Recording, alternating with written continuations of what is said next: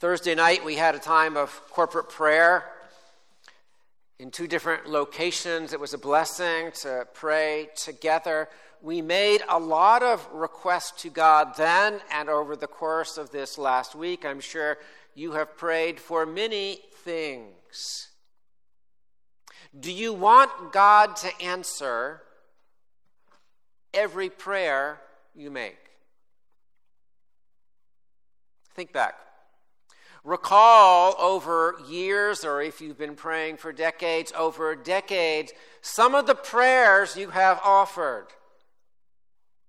Do you always wish God had said yes to exactly what you prayed for? In August of 1977, my girlfriend of the previous two years broke up with me. I was not walking with God at the time. But the pain of that breakup drove me to prayer, fervent prayer. And I prayed that God would restore that relationship. He did not. And one month later, I started dating this woman sitting over there. And we've now been married for 43 years and have six children and nine grandchildren. And I'm so glad God said no to that prayer. God didn't give me what I asked for, He gave me something better. Does God always work that way? Is every no yes to something better? Consider an incident in the life of the Apostle Paul. 2 Corinthians 12, he speaks of a thorn in the flesh he says it comes from Satan. Satan was tormenting him. Paul pleaded three times with God to take it away, and he did not. Instead, God said, My grace is sufficient for you, for my power is made perfect in weakness. And Paul sees that this is a better answer to his request. It keeps him from being conceited, given the greatness of the revelations he has seen, as he just recorded earlier in 2 Corinthians. And also, he says, When I am weak, then I am strong. Paul continued to have that thorn. There was real pain involved. But Paul would say, God gave me something better than I requested. Well, these two stories illustrate a truth, a truth that we just read from Ephesians 3. God is able to do immeasurably more than all we ask or imagine. Immeasurably more than all we ask or imagine, according to his power that is at work within us. To him be glory in the church and in Christ Jesus throughout all generations, forever and ever. As he gives us more than we ask, more than we can even think, through the power which is at work within us, the power of the Holy Spirit who dwells in his people, he glorifies his entire church. He glorifies Jesus he does it now. And 25 years from now, and 100 years from now, forever and ever. He is able to do more than we ask, more than we imagine. And so Jesus tells us in John 14 whatever you ask in my name, this I will do that the Father may be glorified in the Son.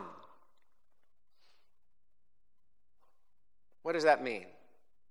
It doesn't mean I pray, oh Lord, give me a Mercedes Benz. In Jesus' name, now I'm going to get it. Right? That's not what it means. It means whatever you ask that is truly for the glory of his name, is truly for the good of his people, including you, this God will do. And whatever you ask that is not the best for you, the best for the church, the best for the glory of Jesus, God says, I will do something different. I will do something better, something beyond what you ask, something beyond what you even imagine. That answer may involve pain, weeks long pain, as in my case in 1977, years long pain in the Apostle Paul's life with his thorn in the flesh. But Paul tells us in 2 Corinthians 4:17 that momentary light affliction, it may not seem light at the time, that momentary light affliction is preparing for us an eternal weight of glory beyond all comparison. His answer is better for us, better for the church, better for the glory of Jesus.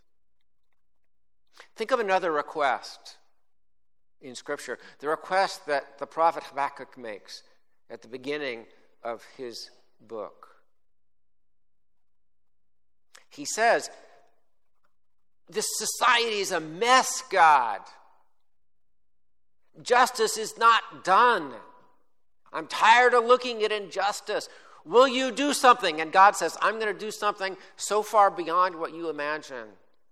You won't believe it when I tell you. And then he says, You've heard about those terrible people, the Chaldeans, the Babylonians. I'm going to bring them and they're going to destroy your country. That was better than what Habakkuk asked for. But oh, was it painful. You can read how painful it was in Lamentations.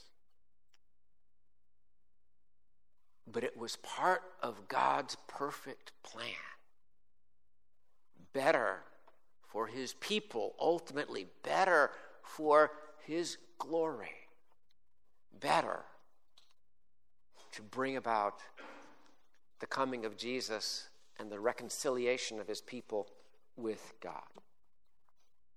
Well, for several months, we've been working our way through the Psalms of Ascent, Psalms 120 to 134. These were written at different times, some from the time of David on down through the return of the Israelites from exile. So they're written over a period of almost 500 years. But they're compiled, they're put together in this order intentionally after the exile, after the building of the second temple. Many believe that these were sung as pilgrims would approach Jerusalem, approach Zion for the annual feast that took place. We've seen that these psalms are frequently grouped in threes 120 to 122, 123 to 125, etc. With the first of the triad being a cry of despair, of distress the second being a statement of security in God, and the third broadening that out from the individual's security in God to the people of God, Zion, rejoicing in Him. These last three, Psalms 132, 133, 134, the end, the culmination of the songs of ascent, all focus on Zion. In, in essence, they are all three the third of a sequence. Here, the last three of the 15 songs of ascent. Though 132 has no label as to an author, it could be by Solomon. It seems appropriate for the time of Solomon, a son of David, a descendant of David, speaking about David. And it seems particularly appropriate for what happened in Solomon's reign. After Solomon had built the temple, and then the ark is brought into the temple for the first time, as recorded in Second Chronicles 5 and 6. And so we'll begin today by seeing how this psalm links to God's promise to David in 2 Samuel 7, which we read. You know, David thought he was going to build a temple for God. He thought, I'm going to do something great for God. It's not appropriate for me to be living in a house that I have built, a glorious house that I have built, a palace. Well, God's ark is in a tent. But God said, No. God said, I have a better plan. I'm going to answer your request in a better way. And I'm going to do, you're not going to build a house for me, I'm going to build a house for you. So, we'll look at that, and then we'll look at four prayers that are made in Psalm 132, four requests to God, and see how in each case God answers by promising to do more than the request. And then finally, we'll ask is that how God always works? Can we really expect God to answer every prayer, giving us either what we ask or something better? So, first heading David's idea. 2 Samuel 7 tells us that after God had given David rest from all his enemies and he had built his palace, he then desired to build this house for God. The ark was a picture of the very presence of God, and it had been made back in Exodus. So this is 400 some years before David. Psalm 132, verses 2 to 5, tell us more than what we know from 2 Samuel 7. David swore, I will not rest until I find a place for the Lord, the ark picturing the presence of the Lord. So God had given him rest, but he says, I won't take that rest, not yet. There's more I have to do. But then, as 2 Samuel tells us, God speaks through the prophet Nathan Would you build a house for me to dwell in? The Lord will make you a house. Your offspring will build a house for my name, and I will establish the throne of his kingdom forever. Your house and your kingdom shall be made sure forever before me. Your throne shall be established forever.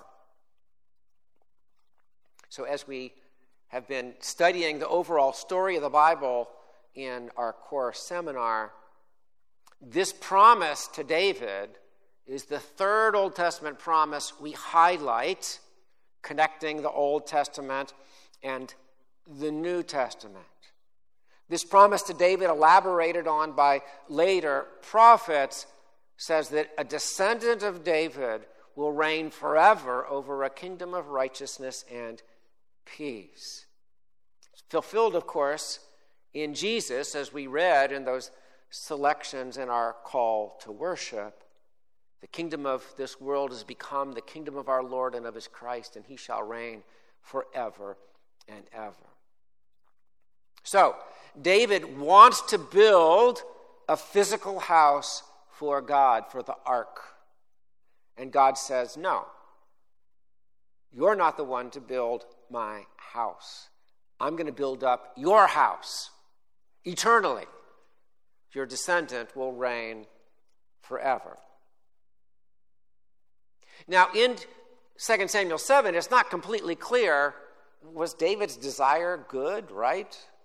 Well, Psalm 132 makes it clear that was a good desire for David to have, and it is his son Solomon who then fulfills that desire.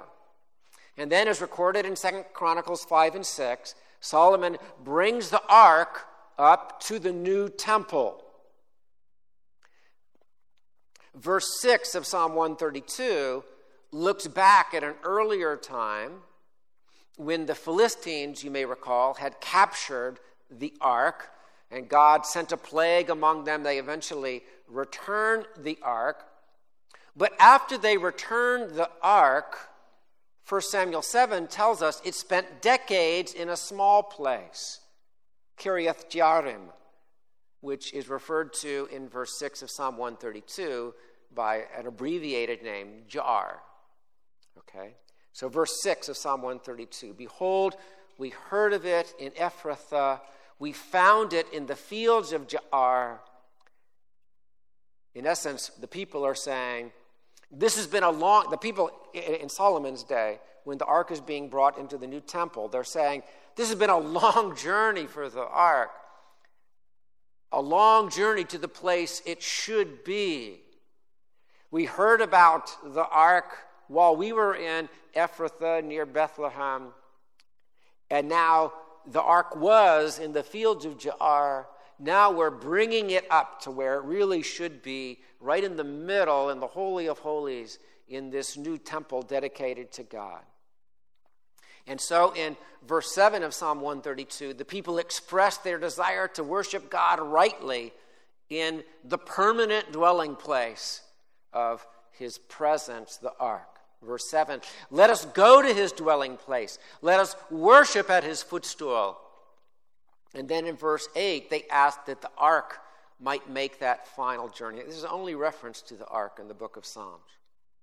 Arise, O Lord, go to your resting place, you and the ark of your might. That happens. The ark is brought into the temple as Second Chronicles 6 and 7 record, there's then this huge worship celebration that Solomon leads. And then God acts miraculously at the end of that, at the dedicate, as, as it happened at the dedication of the tabernacle in Exodus 40. They have all these offerings, and fire comes down from heaven and consumes the offering. And the glory of the Lord fills the temple to the extent that the priests are not even able to enter the temple. Exactly what happened in Exodus chapter 40. So, worship of Yahweh will then continue in this temple built by Solomon for 400 years. 400 years. Okay, think back 400 years ago. What was that? That was when the pilgrims came on the Mayflower, right, to Massachusetts. That's how long worship continued in Solomon's temple. So now let's step back from that specific setting of the psalm. That's what happens. They're delighting in the movement of the ark into the new temple, beginning of this temple worship for centuries. Now let's look at the prayers and answers in this psalm. Four requests and in, four, in all four cases, God provides a better answer than what the people ask for. First request. This is the longest one. Verse 1 Remember, O Lord, in David's favor his hardships, all the hardships he endured. And then David makes his oath not to rest, verses 2 to 5. Verse 10 then details how the psalmist wants God to remember David. For the sake of your servant David, do not turn away the face of your anointed one. That's a little confusing to us. NET renders that do not reject your chosen king. NIV and CSB are similar. I think that's the idea. For the sake of your servant David, don't reject his descendant who's now reigning on the throne. Well, how does God answer that? Verses 11 and 12. The Lord swore to David a sure oath from which he will not turn back. One of the sons of your body I will set on your throne. If your sons keep my covenant and my testimonies that I shall teach them, their sons also forever shall sit on your throne. Okay, how does God answer? Well, the initial answer is your son will reign. That's fulfilled in Solomon, right? It says, I will teach them, and your sons will continue to reign if they keep my covenant. That happened. And for centuries after this psalm is written, as we've said, descendants of David will stay on the throne. But many of those descendants of David did not keep the covenant. By the time that the Songs of Ascent are compiled, 500 years after David, we've seen the destruction of Solomon's temple, we've seen the exile, the return. But they return, but do not have an independent nation. They're under the authority of other empires. There's no descendant of David on the throne. The second temple is built, but there's no ark in it. The ark has been lost in the time of the exile. So God answered the prayer. He patiently endured unfaithful kings. But by the time of the compilation of the Psalms of Ascent, that's all in the past. Is the promise ended?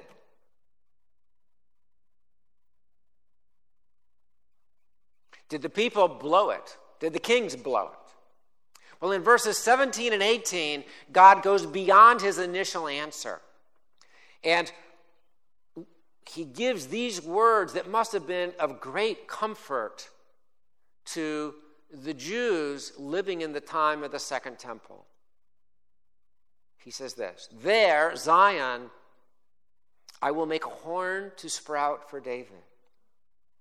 I have prepared a lamp for my anointed. Remember, anointed is the word translated Christ, transliterated Christ in the New Testament. I have prepared a lamp for my anointed, my Christ. His enemies I will clothe with shame, but on him his crown will shine. So you see what God is saying here?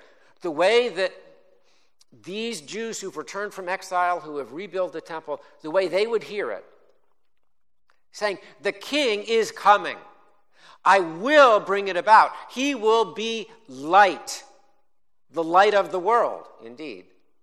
He will overcome all evil, all opposition. So here is that third key promise in the Old Testament, which Jesus fulfills in Revelation 11. Right? And God will go even further, as the rest of Scripture shows. Not only will He fulfill that promise to David through Jesus reigning forever and ever, he's going to fulfill the first great promise to Eve in the garden that her descendant will crush the head of the serpent, Satan. He's going to fulfill the second great promise to Abraham in Genesis 12 that all the families of the nations will be blessed through his descendant, Jesus. And he's going to fulfill that fourth great promise through Isaiah that a suffering servant will come and die for the sins of the people. And all of those are fulfilled in Jesus. So God goes far beyond the request.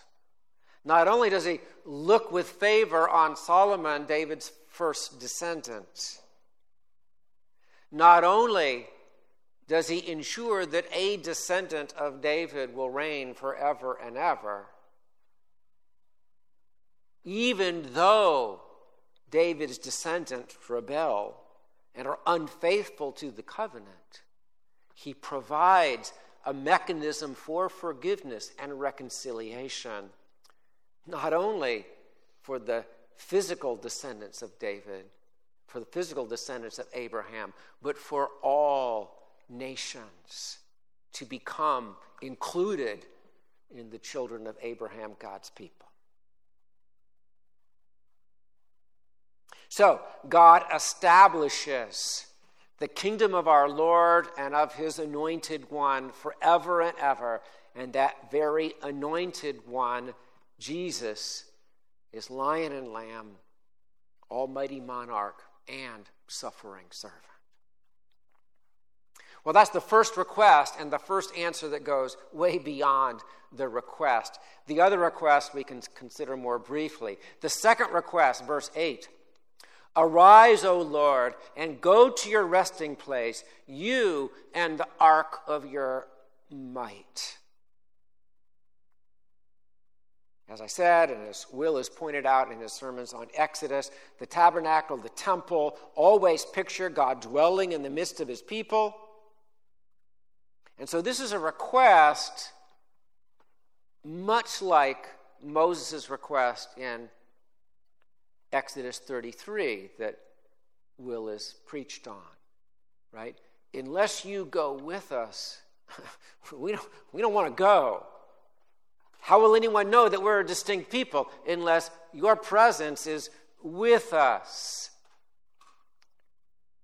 Well, God's answer to this request is in verses 13 and 14. The Lord has chosen Zion, He has desired it for His dwelling place. This is my resting place forever. Here I will dwell, for I have desired it. Again, Put yourself in the position of these returned exiles who don't have their independent nation. There's no son of David, descendant of David, reigning over them. Consider how powerful this statement is to them. My people will always be my people. I will never leave them nor forsake them. This is my desire. Notice how that desire is repeated here. This is my desire, and whatever pleases me, I do. So, beyond the request for the ark to go into the temple once, God says, I'm going to dwell there forever. And even to these people who have now lost the ark, God is saying, It's my desire to dwell in the midst of my people, that's never going to change. That's never going to change. And so he dwells forever in his temple. And today, we are the temple of the Holy Spirit. And for all eternity, we will dwell in the New Jerusalem where there is no temple. For as Revelation 21 tells us, its temple is the Lord God the Almighty and the Lamb. There's the reality of dwelling with God, with Jesus, that the temple only pictured. That's coming in New Jerusalem.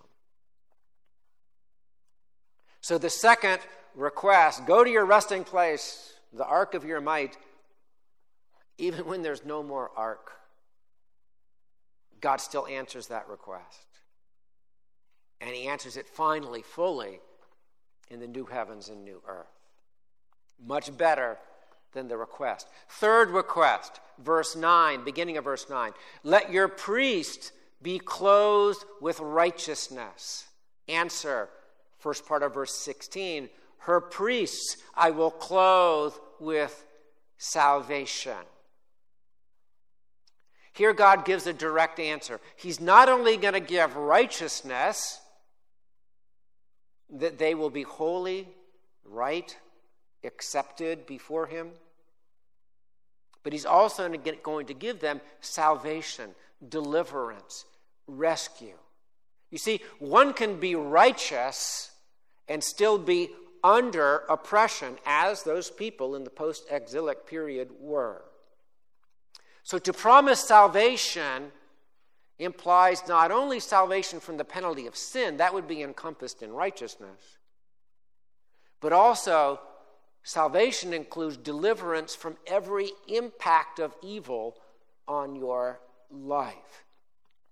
And so that ultimately is fulfilled, as again we can read from Revelation 21, when he will wipe away every tear from our eyes, and death shall be no more Neither shall there be mourning, nor crying, nor pain anymore, for the former things have passed away. Salvation from every form of evil and oppression. That's God's answer. More than righteousness, salvation. The fourth, the last, is an interesting one because you, when you read it in the ESV, you don't see any difference between the request and the response, but there is a difference. Second half of verse 9. Let her saints shout for joy. Second half of verse 16. and her saints will shout for joy. So it seems like there's a request, and God says, Yes, I'm going to grant that request. But read it in the NIV. May your faithful people sing for joy. And then in verse 16, her faithful people will ever sing for joy. So, did the NIV translators just decide to add that? The Hebrew is indeed different in the two cases. In verse 16, the verb is repeated. Literally, we could render that shouting for joy, her saints will shout for joy, which you wouldn't want to say in English because that just sounds silly, right? But this is a, a common literary device to intensify the action. It can mean, surely this will happen, right? Surely the people will shout for joy. Or as the NIV interprets it, forever. It's going to go on forever and ever and ever. That that's what the intensifying mean. Or it could mean that the joy itself is intensified. With supreme joy, this will happen. But however we render it, However, we try to translate that into English, God responds to the request with more than what the people ask for. There's an intensifying of it. So we've seen four requests and four better answers. So we want to conclude then with the general question Can we really expect God? to answer every prayer, either by giving us just what we ask or by giving us something even better. Particularly right now among us, thinking of the prayers we just offered corporately on Thursday evening. Should we expect God to answer every one of those prayers just as we ask, or to answer them even better than what we ask for? The answer is Yes, we should. We should expect that. Example Solomon, Second Chronicles 1, verses 7 to 12, beginning of his reign. What does he ask God for? He asks God for wisdom and knowledge. God comes back to him and says, Yes, I'm going to give you wisdom and knowledge. And remember, you didn't ask for riches and honor, but I'm going to give you wisdom and knowledge and riches and honor. Most kings would have asked for riches and honor. You ask for wisdom and knowledge, you're going to get that and riches and honor. Solomon easily recognized that God's response was better than what he asked for, it was beyond his request. But when we say that God always either gives us what we ask for or something better, the definition of better is really vital. Better means truly better for our eternal good and God's greater glory. Truly better for our eternal good and God's greater glory. And sometimes God gives us an answer in a different currency than what we asked for. Think of it this way a little child comes to a parent and says, May I have $5? And the dad gives the child not $5, but an ounce of gold. Okay, now that ounce of gold today is worth about $1,900. Okay, it's far better. But the child might look at it and say, Hey, I don't think I can use this to buy candy at the store. I want that $5 bill. But the gold is really far, far better than the $5 bill. Well, that's how we often are with God's answers, right? That we see what He gives us and it doesn't look better, but it really is far better. So remember, God often answers in a different currency than what we asked, but it's always better. This was the case with Paul's thorn in the flesh, right? he didn't give it to him in the currency of relief from pain. He gave it to him in the currency of humility and thus becoming more and more Christ like and manifesting God's strength in his weakness. Paul is explicit about this, that this is the way God always works in Romans 8 28 to 29. We know that for those who love God, all things work together for good, for those who are called according to his purpose. In what sense do they work for good? He tells us in the next verse. For those whom he foreknew, he also predestined to be conformed to the image of his Son. That was part of the goodness of God's answer to Paul in 2 Corinthians 12. He was conforming Paul to the image of his son. Or as we read earlier from 2 Corinthians 4:17, the light momentary afflictions are working for us an eternal weight of glory that far surpasses them all. That's the currency. That's the most valuable currency. That's the gold. That eternal weight of glory. And that should be our aim. And it was Jesus' aim, remember, when he was faced with the cross. John chapter 12. Jesus, contemplating the cross, knowing that his hour has come, says, Now is my soul troubled, and what shall I say? Father, save me from this hour? Do I request not to have to go through the cross? But for this purpose I have come to this hour. What does he ask? Father, glorify your name. Jesus says, That's what I want. That's what I want. That's the currency in which I want you to answer me. So, as Jesus tells us, both in the Sermon on the Mount, Matthew 7, and so many other times, God is our loving Father. And if a father's child asks for bread, he's not going to give him stone. If he asks for a fish, he's not going to give him a snake.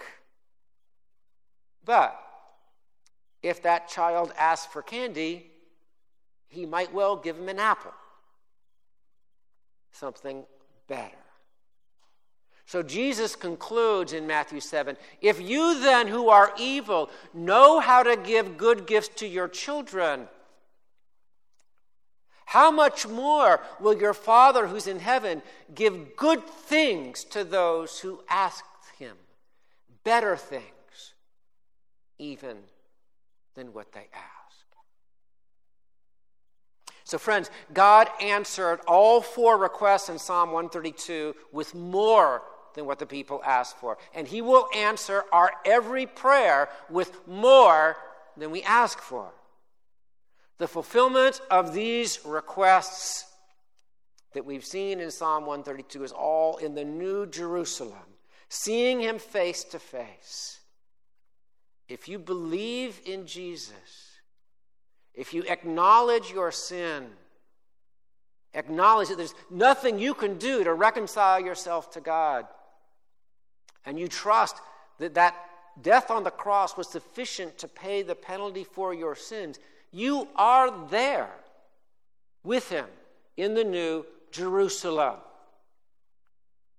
And now, in this age, in this era of the world, he's working in you and me to make us like Christ, conforming us to the image of Christ. Anyone who's in Jesus, anyone in whom he has begun that good work, he will complete it. Often painfully, always for our good. He will dwell in your temple, the temple of your body, in order to make you like Him, to give you the fruit of the Spirit love, joy, peace, patience, kindness, goodness, faithfulness, gentleness, self control. To build you up as part of His people, His church. To advance His church to spread it to every tribe and tongue and people and nation through you, through his entire church. And his answers often don't look like what we ask for. As in my case in 1977, as in Paul's case with the thorn in the flesh. But always, always, he gives us what is best. Best for our becoming like Jesus, best for the advance of his church, best for the glory of his name. So may we pray and pray and pray. And may we eagerly, expectantly look toward those surprising ways that God will answer all our prayers for our good and His glory. Let's pray together.